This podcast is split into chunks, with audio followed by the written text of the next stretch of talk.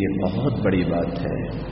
مسلمانوں کو دستور حیات کا بھی پتہ نہیں تو ان کی زندگی میں روح اور چین کیسے آئے۔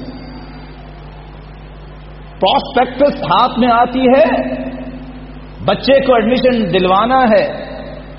اے ٹو زی جب تک اس کا اسٹڈی نہیں کر لیتے، ایک ایک شپ کو سمجھ نہیں لیتے، فیس دینے کے لیے تیار نہیں ہوتے۔ اللہ مالک الملک نے دستور حیات بنایا ہے تو قرآن کو بنایا ہے۔ اور اس قرآن کے پڑھنے میں امت اتنی پریشان ہوگی ہے۔ کیسے پڑھیں؟ وقت نہیں ہے۔ زبان موٹی ہو گئی ہے۔ زندگی بہت گزر گئی ہے۔ صحابہ کرام سارے بچے ہی تھے۔ سعید ابو بکر صدیق رضی اللہ تعالیٰ عنہ کی سفید داڑھی نہیں تھی۔ بتائیے جتنے بقیہ صحابہ تھے وہ؟ کوئی بڑھاپے میں، کوئی جوانی میں نہیں تھے؟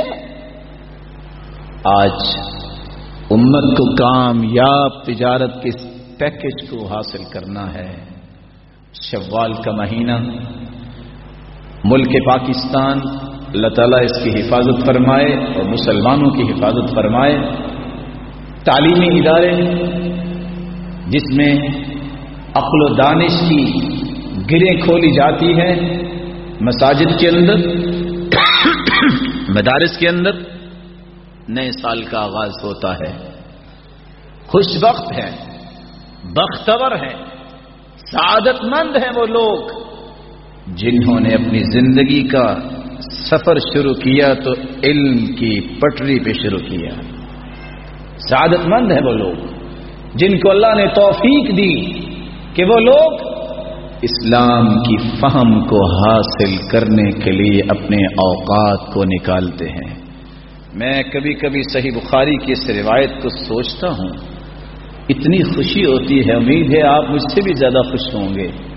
کہ اللہ کے رسول کا فرمان ہے کہ سات لوگوں کو عرش کا سایہ ملے گا جس دن کوئی سایہ نہیں ہوگا۔ ان میں سے ایک وہ ہے ورجل قلبه معلق بالمساجد۔ ایسا شخص جس کا دل مسجد سے لگا ہوا ہے، ایک نماز پڑھ کے واپس جاتا ہے تو پھر سوچتا ہے، کب دوبارہ ٹائم آئے گا نماز کا، میں مسجد جاؤں۔ ایسے بندے کو اگر عرض کا سایہ ملے گا تو جو چوبیس گھنٹے رہتا ہی مسجد میں ہے قرآن ہی پڑھتا ہے، اس کا قیامت کے دن مقام کیا ہوگا؟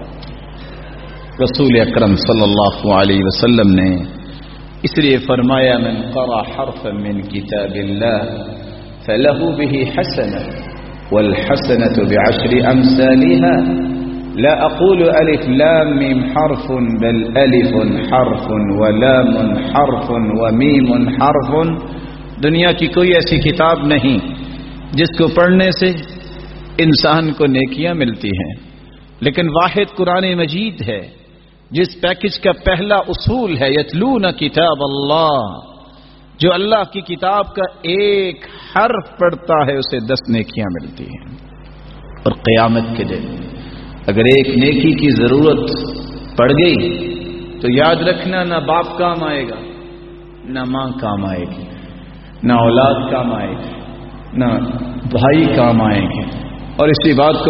قرآن نے بیان کیا ہے يوم يفر المرء من أخيه وأمه وأبيه وصاحبته وبنيه لكل امرئ منهم يومئذ شأن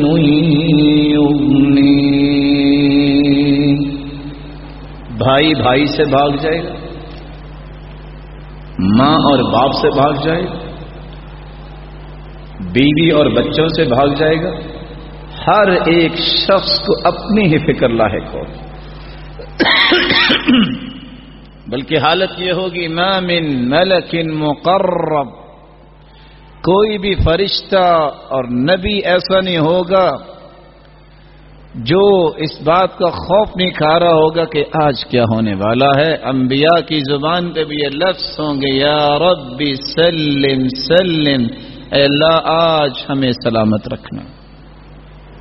اور دوسری جگہ اللہ رب العزت فرماتے ہیں، وَيَوْمَ يَعْضُ الظَّالِمُ عَلَى يَدَيْهِ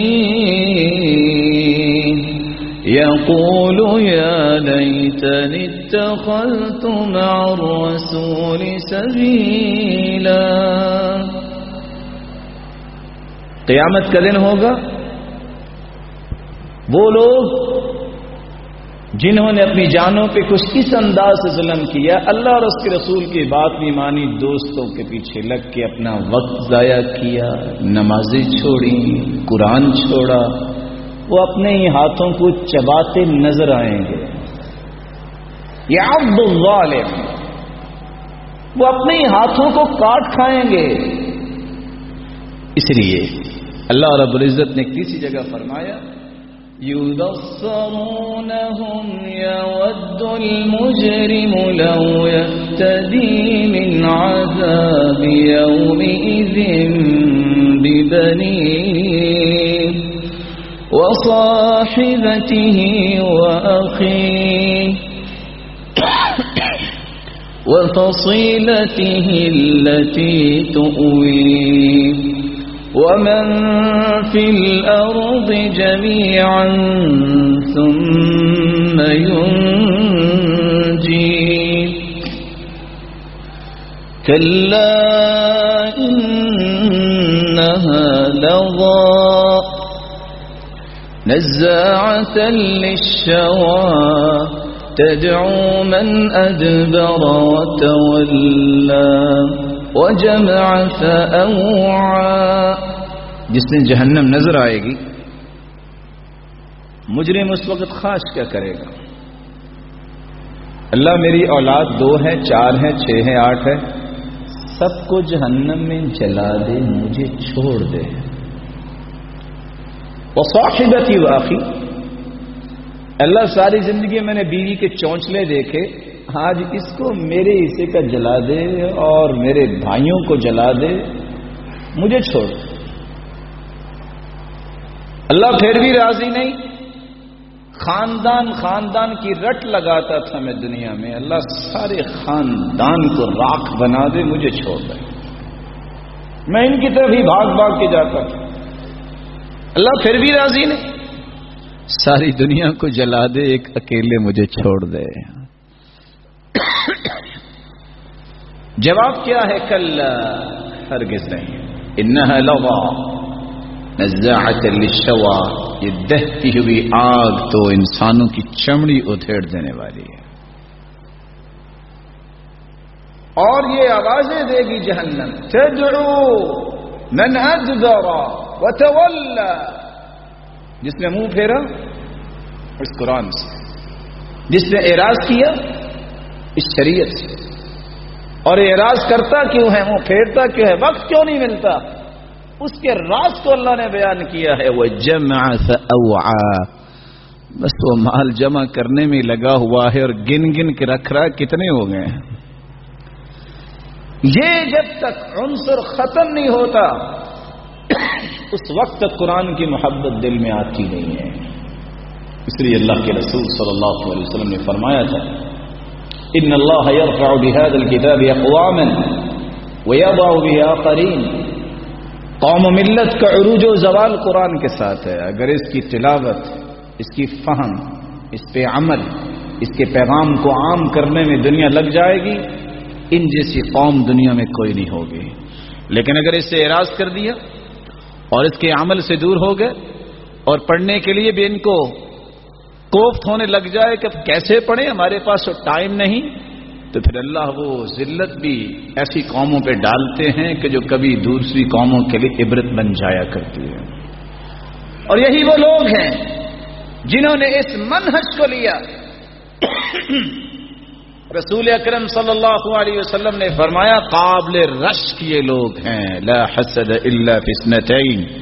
رجل آتاه الله القرآن فهو يقوم به آناء الليل وآناء النهار وہ لوگ جو صبح و شام قرآن کی تلاوت کرتے ہیں، جب نظر آئیں تو یہ خاص یہ تڑپ، یہ ذوق، یہ شوق، یہ سینے میں پیدا ہونا چاہیے۔ میرے مالک، مجھے بھی ایسا بنا دے۔